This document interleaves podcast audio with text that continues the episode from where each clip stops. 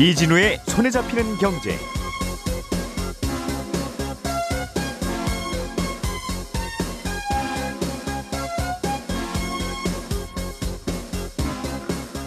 안녕하십니까 이진우입니다.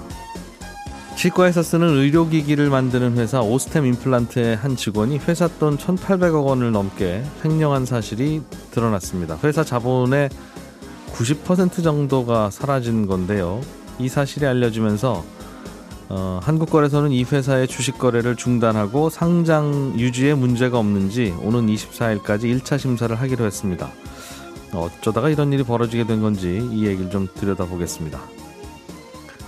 인도네시아 정부가 자기네 나라 석탄 회사들한테 당분간 석탄 수출을 하지 말라는 지시를 내렸습니다. 자국 내 발전소에서 쓸 석탄이 부족해져서 그렇다는 건데요. 인도네시아가 세계 최대의 석탄 수출국이어서 파장이 꽤 클지도 모르겠습니다. 이 내용도 자세히 좀 살펴보겠고요. CJ 대한통운 소속 택배 기사들의 파업이 일주일 넘게 이어지고 있습니다. 장기화될 것 같다는 전망도 함께 나오고 있는데 파업의 근본적인 이유와 배경은 뭔지 들여다보겠습니다. 1월 4일 화요일 손에 잡히는 경제 광고 잠깐 듣고 시작하겠습니다. 우리가 알던 사실 그 너머를 날카롭게 들여다봅니다. 평일 아침 7시 5분 김종배의 시선 집중.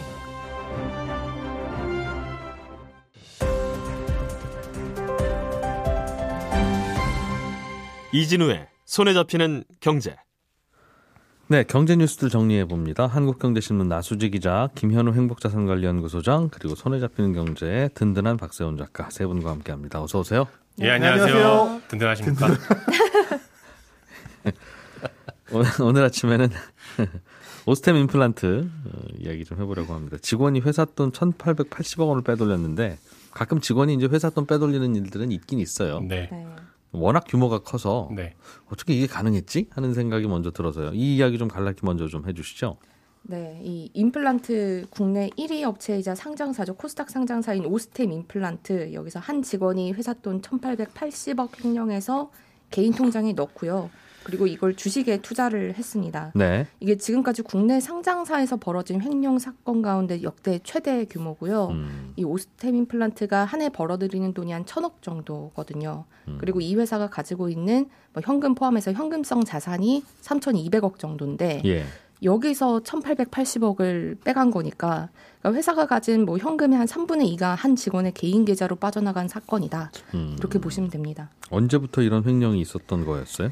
네, 이 횡령 사건의 범인이 여기 재무팀장의 이모 씨라는 분인데 이 사람이 다른 뭐 국내 의료기기 업체에 근무하다가 오스템 임플란트에 들어온 게 2018년이에요. 3년쯤 됐네요. 네. 예. 근데 이때까지는 정상적으로 이제 근무를 하시다가 하다가 지난해 10월부터 집중적으로 회사 돈을 자기 은행과 음. 주식 계좌에 이체하기 시작한 걸로 지금 추정이 되는데 두어 달 됐군요, 이제. 네. 예. 물론 회사에서는 이런 사실을 전혀 알지 못하고 있었습니다. 확인을 서로 안 하고 있나요? 예를 들면 이게 가능하면 모든 회사 직원은 모든 회사 돈을 다 뺄 수 있다는 뜻인데. 네, 그 부분이 가장 예. 포인트인데 어, 일단 이, 이 사람이 뭐 은행 계좌 업무, 관리, 관리 업무도 다 하고 있었고, 예. 재무팀장으로서 이런 일을 다 하고 있었는데, 여기 같은 일을 하는 사람이 한 다섯 명에서 여섯 명 정도 된다고 해요. 네. 근데 이분이 어떤 일을 하는지 어, 더블 체크가 이제 아무도 안 됐던 뭐 거죠. 팀장이 하는 일이니까 네. 팀원이 당신 일 잘하는지 내가 좀 봅시다 할 수는 없는 일이었을 테니. 네, 그래도 상급자가 있으니까 뭔가 체크를 하려면 수단이 있었으면 수단이 있었을 텐데 예. 어쨌든 이분도 이제 회사 돈을 뭐 통장에 잔액 증명서를 위조를 해서 음. 이거 아직 통장에 돈이 있습니다.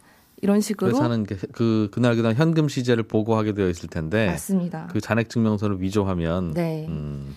그래서 이렇게 서류를 조작해서 실제 회사에는 계좌에 돈이 있는 것처럼 속이면서 회사 돈을 계속 뒤로 빼돌려 왔던 거죠. 이 빼돌린 돈으로 동진 세미캠이라는 회사 주식을 또 많이 샀다면서요? 네. 이 이즈음에 이 10월 1일입니다. 이 동진 세미캠의 슈퍼개미가 한 사람 나타나요. 예. 이 상장사 주식을 많이 보유하고 있으면 그러니까 코스닥은 한 5% 이상, 지분의 5% 이상 보유하고 있으면 공시를 해야 되는데 네. 이 10월 1일에 동진 생미캠 주식 7.62% 음. 그러니까 금액으로 치면 1,430억을 어, 사서 공시를 하는 사람이 나옵니다. 예. 여기 공시에 굉장히 많은 정보가 들어가는데 이분의 이름 그리고 생년월일, 주소, 전화번호, 뭐 이메일 일부 이런 것까지 지금도 다 공시에 공개가 돼 있고요. 그분이 이분이에요? 네, 그 사람이 이 사람입니다.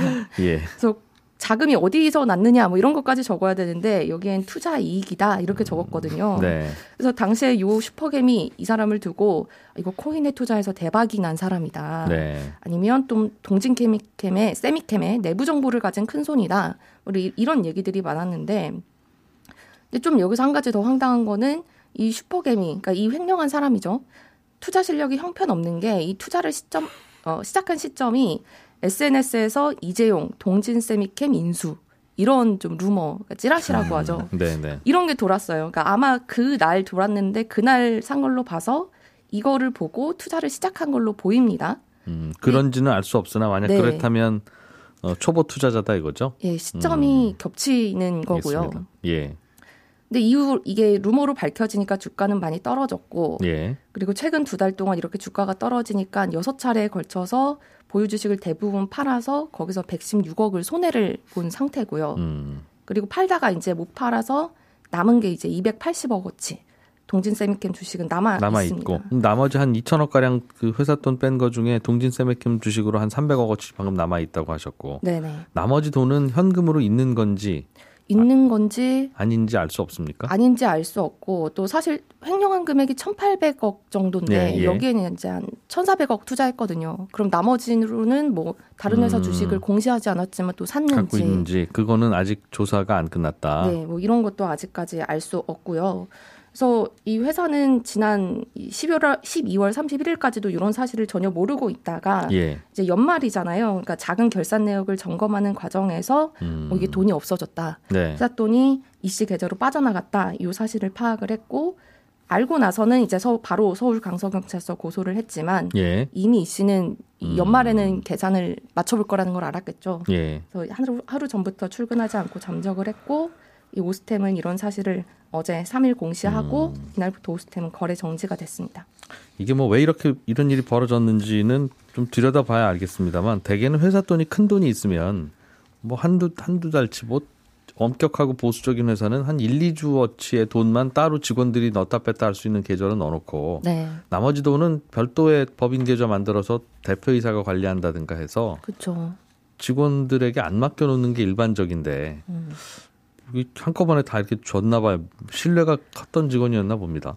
음. 네, 그러니까 어쨌든 이런 일이 있을 거라고 당연히 예상은 하지 못하겠지만 그런 식의 내부 통제 시스템이 있어야 되는데 없었던 것만은 사실인 것 같아요. 예. 그래서 일단 그러니까 그런 식으로 좀 미스테리들이 있어서 사실은 큰 돈을 이렇게 단기간에 은행이나 증권사에 이체하면 예. 사실 은행인 은행에서도 좀 한 번쯤 확인을 해보겠잖아요. 음, 그런 부분도 좀 나중에 논란이 될 수 있겠네요. 예, 이런 부분 때문에 아무도 알아차리지 못했다는 점, 또 음, 계좌에 이렇게 큰 거액이 한 번에 입금이 됐는데 예. 어, 어쨌든 단기간에 입금이 됐는데 좀 이럴, 이럴 때 제지가 없었다는 점 이런 것 때문에 또 음. 일각에서는 아무래도 혼자 하는 범죄는 아니지 않았겠느냐. 은행에서도 눈 감아줬을 가능성도 있다. 네, 뭐 이런 공범이 있지 않았겠느냐. 뭐 이런 얘기들도 나오고 자동으로. 자동으로 캐치가 돼야 될 텐데 회사 계좌에서 개인 계좌로 그렇죠. 어, 그렇게 큰 돈이 와- 계속 들어가면 네. 음, 그것도 미스테리고 알겠습니다. 또 다른 미스테리는 사실 이 횡령한 돈을 굳이 주식 투자를 해서 또 거액을 한 종목에 넣어서 공시까지 했잖아요. 예. 개인 정보까지 이렇게 공시를 하면서요.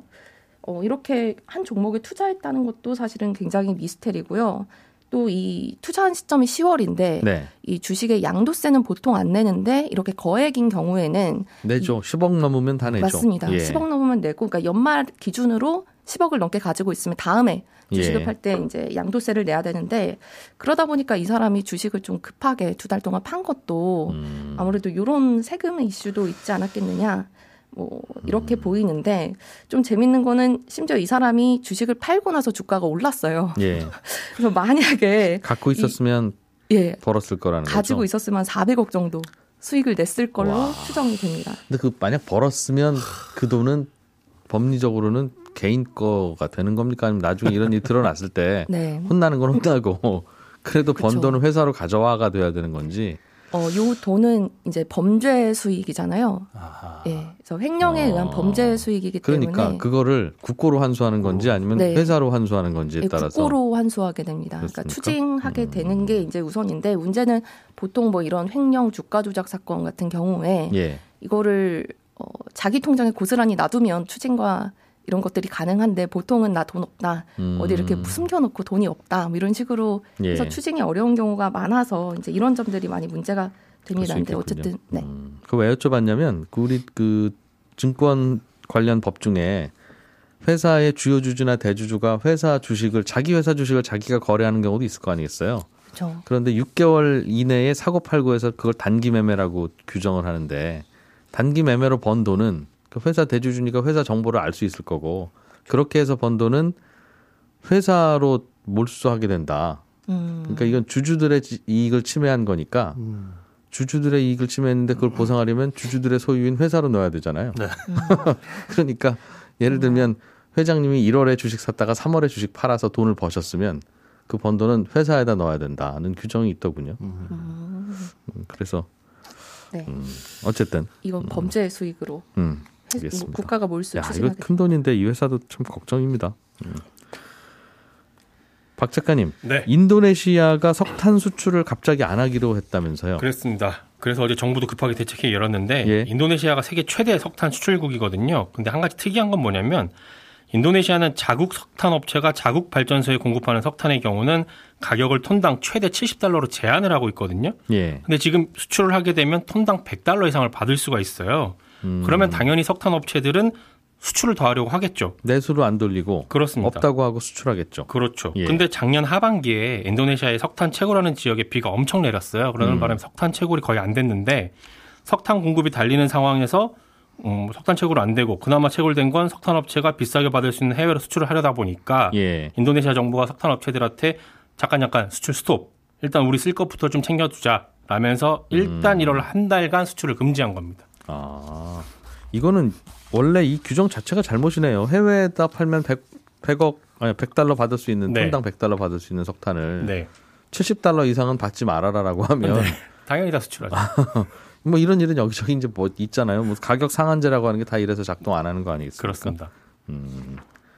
우리 입장에서 궁금한 건 인도네시아가 석탄 석탄 수출을 한 달 동안 안 하면 네. 우리가 쓸 석탄은 잘 조달이 되겠느냐? 어, 일단 우리나라는 석탄 수입의 절반을 호주에서 가져오거든요. 예. 그리고 인도네시아에서 가져오는 건 전체 수입이 한20% 정도 되는데 이달에 들어올 물량의 절반 조금 넘는 정도는 이미 선적이 됐다고 하니까 그 물량은 아마 정상적으로 들어올 거고요. 음. 나머지 한 40% 정도가 어떻게 될지 모르는 상황이긴 한데 정부는 만약에 제대로 수입이 안 되면 호주나 러시아로부터 수입을 급하게 더 해오겠다는 생각이고요. 네. 제가 알아본 바로는 업체들마다 조금씩 다르겠으나 발전소들 석탄 저장고에 한 한 달치 이상은 지금 저장이 되어 있습니다. 예. 그래서 인도네시아의 수출 금지가 1월 한 달로 끝나면 큰 문제는 없을 것 같다 이렇게 얘기를 하던데 바로 바로 들어오면 되니까. 네, 문제는 음. 1월 한 달로 안 끝나면 이게 가격이 확 오를 게 걱정이에요. 왜냐하면 인도네시아가 석탄 수출을 한 달 넘게 안 하면 인도네시아에서 석탄을 수입하는 나라들이 서로 웃돈 주면서 석탄 확보 경쟁할 거 아니겠습니까? 그러겠죠. 그러면 당연히 가격이 올라갈 거고요. 음. 그러면 발전소들은 발전소 출력을 낮춰가면서 석탄 소비를 줄이든지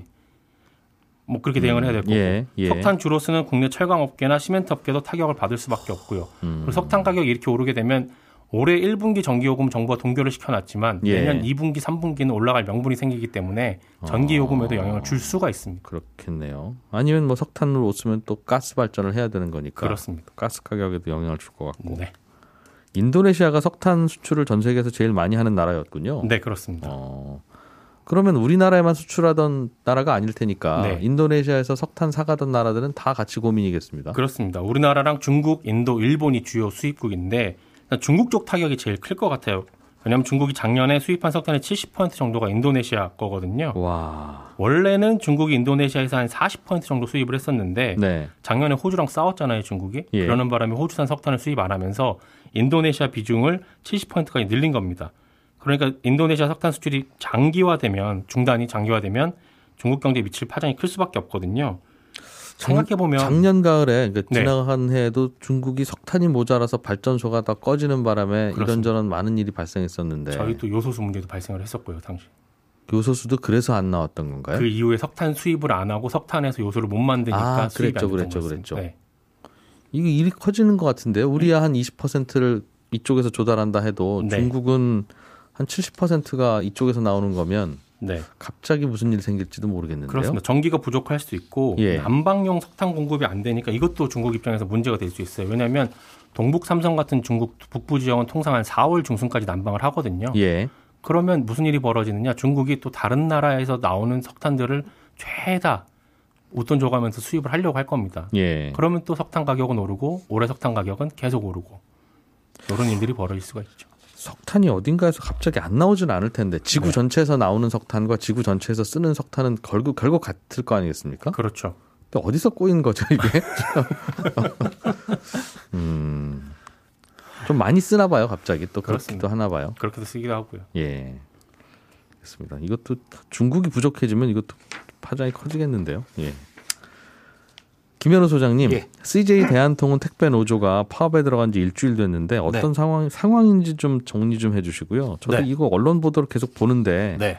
우리는 항상 이 무슨 파업에 들어가면 네. 뭐가 멈췄네, 뭐가 안 되네, 하여튼 파업의 결과는 보도가 잘 되는데 대란이네 뭐. 예. 그왜 파업을 하는지 근본적으로 요구가 뭐고 안, 이게 안 들어줄 수밖에 없는 이유는 뭐고 이 보도가 좀 적어서 네. 그 얘기 좀좀 듣고 싶어요. 일단. 네, 알겠습니다. 예. 지금 파업 들어간 거는 일부입니다. 아, 택배, 택배 노조가 CJ 대한통운 같은 경우에는 총 2만 명 정도 기사가 있는데 네. 그 중에 한 1,700명 정도, 그 플러스 1,000명 정도 해가지고 뭐 직간접적으로 파업에 들어가기는 했어요. 그러니까 물량으로 따지자면 우리나라 택배 물량이 어, 하루에 1,000만 건 정도입니다. 음. 그런데 한 전체 물량 중에 5% 정도를 차지를 하고 있습니다. 그러니까 CJ 대한통운을 주로 이용하는 뭐 소상공인, 뭐 사업주 이런 분들은 아마 불편이 있을 수도 있고 네. 없을 수도 있는데 왜 이렇게 말씀드리냐면 어, 노조에 가입되어 있는 그 지역이 비율이 높은 곳들이 있어요. 포항이나 이런 곳들인데 음. 여기 분들은 좀 불편 많이 겪을 수도 있습니다. 개인이야 사실은 CJ가 파업하면 뭐 다른 택배사 이용하면 되지 할 수가 있는데 네. 요번에는 사실 그 소상공인 분들도 힘들 수가 있는 게 기존에는 이렇게 한 택배사가 파업을 하면 다른 택배사의 거래처를 임시적으로 옮겼습니다. 네. 그런데 요번에는 다른 택배 노조에서도 이런 걸로 CJ 대한통운 파업으로 인해 가지고 거래처를 임시적으로 옮기는 거에 대해서 우리는 물량 받지 않겠다. 그러니까 사실상 간접적으로 지원을 그렇죠. 지지하는 뜻이군요. 거죠. 네. 예. 그렇게 하기 때문에 실제로 어, 이 CJ 대한통운의 일부 지역을 거쳐서 오는 택배 같은 경우에는 어, 음. 소비자 부담이 좀 클 수가 있습니다. 그렇군요. CJ 대한통운에서 택배 기사들이 이게 노조에 다 가입돼 있어요? 다 자영업자입니까? 아니면 근로자도 있습니까? 이게? 아, 이게 이제. 특수고용직입니다. 예. 특별한 형태인데 일반적인 근로자가 아니기 때문에 이 노조라는 것도 약간 특수한 형태예요. 그러니까 본사가 있고 네. 그다음에 중간에 대리점이 있고 이 음. 대리점과 계약한 게 택배 기사들이거든요. 그렇죠. 그러다 보니 본사 입장에서는 직접 고용한 근로자가 아니라서 네. 아, 협상을 할 의무가 없습니다, 사실적으로. 음, 그래서 그렇겠죠. CJ 대한통운이 예. 지금 아, 이런 쟁의 활동을 하면서 협상 테이블로 나와라라고 하는데 계속 무시하고 있는 상황이거든요. 음. 그러니까 왜 유독 CJ 대한통운만 지금 택배 이 파업을 계속하고 있느냐를 들여다보면 예. 다른 택배 회사 같은 경우에는 작년에 사회적, 사회적 합의라는 거 이후에 예. 협상도 하고 뭐 비슷한 단체 협약 같은 것도 했어요. 작년 5월에 어디 아파트에 택배 차량이 지하로 못 들어가고 뭐 이런 문제 때문에 한번 논란이 있었죠. 그렇죠. 그게 이제 사실은 이 기폭제가 돼가지고 음. 전국 택배 노조가 파업에 들어갔었고 그때는 예. 여론도 택배 편이 컸습니다. 아, 그러다 보니까 아, 이 단체 협약 대상은 아닌데 교섭 예. 대상은 아님에도 불구하고 택배 회사들이 아, 사회적 합의라는 걸 통해 가지고 네. 기본적인 틀은 만들었거든요. 예. 근데 이 사회적 합의라는 거는 단체 협약하고는 개념이 좀 다릅니다. 예. 그러니까 단체 협약은 뭐냐면 노조가 있는 그 일반적인 기업에서 노사 같은 경우에 음. 이런 문제가 생기면 그래 요런 건 앞으로 이렇게 해 나가자라고 하는 협약을 만들고 그걸 지켜야 될 의무가 있습니다. 계약서 같은 거죠. 그렇죠. 예. 그런데 이건 아까 말씀드린 대로 택배 회사와 이 근로자의 관계가 아니다 보니까 음. 어, 단체 협약이라는 모양새가 아니라 사회적 합의라는 일종의 약속을 한 거예요. 음. 그래서 그 약속을 토대로 표준 계약서라는 걸 만들고 네. 그 계약서를 토대로 우리가 어떻게 어떻게 일을 하자 앞으로 이렇게 해 나가자라고 일단 그때 매듭을 지어 놓은 거고요. 네. 그 다른 우체국을 비롯해서 다른 택배사 같은 경우에는 그걸 토대로 위탁 계약서를 만들고 음. 뭐 우체국은 단체 협약도 실제로는 했습니다. 네. 이 근로자 관계가 아님에도 불구하고 예, 예, 예. 그리고 다른 택배 회사도 뭐 상생 협약 뭐 이런 식으로 지금 추진을 하고 있는데 네. 유독 이제 CJ 대한통운만 어, 교섭을 아- 안 하고 있는 교섭 대상이 아니다. 세부 계약서를 안 썼다는 게 노조의 주장이에요. 아닙니다. 세부 계약서를 썼는데 네. 지금 이 파업의 또 원인이 된 게? 뭐냐면 예. 세부 계약서 중에 부속 합의서에 뭐라고 돼 있냐면 당일 배송을 해야 된다. 음. 요걸 유지해야 된다라고 되어 있어요. 오늘 갖고 간 물건은 다 오늘 다 해야 된다. 그렇죠. 고객이 예. 이거 오늘 보내주세요라고 하면 그걸 오늘 보내줘야 된다라는 게 들어 있는데 예.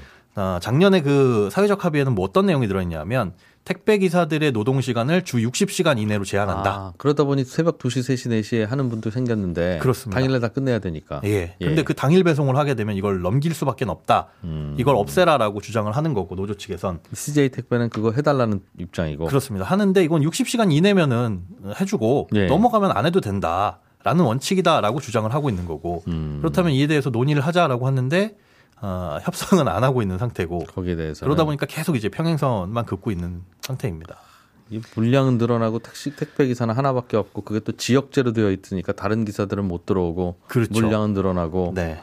여러 고민들이 좀 있을 텐데. 요거 외에도 뭐 택배비 인상을 했는데 그 인상분에 대한 배분 문제라든가 여러 가지 내용들이 있는데 음. 어, 현재로서는 딱히 뾰족한 수는 안 보이고 있습니다. 그 얘기는 내일 조금 더 구체적으로 좀 해주시죠. 네. 우리 늘 쓰는 택배니까. 예. 예, 저는 잠시 후 11시 5분부터 이어지는 손에 잡히는 문제 플러스에서 다시 한번 인사드리겠습니다. 이진우였습니다.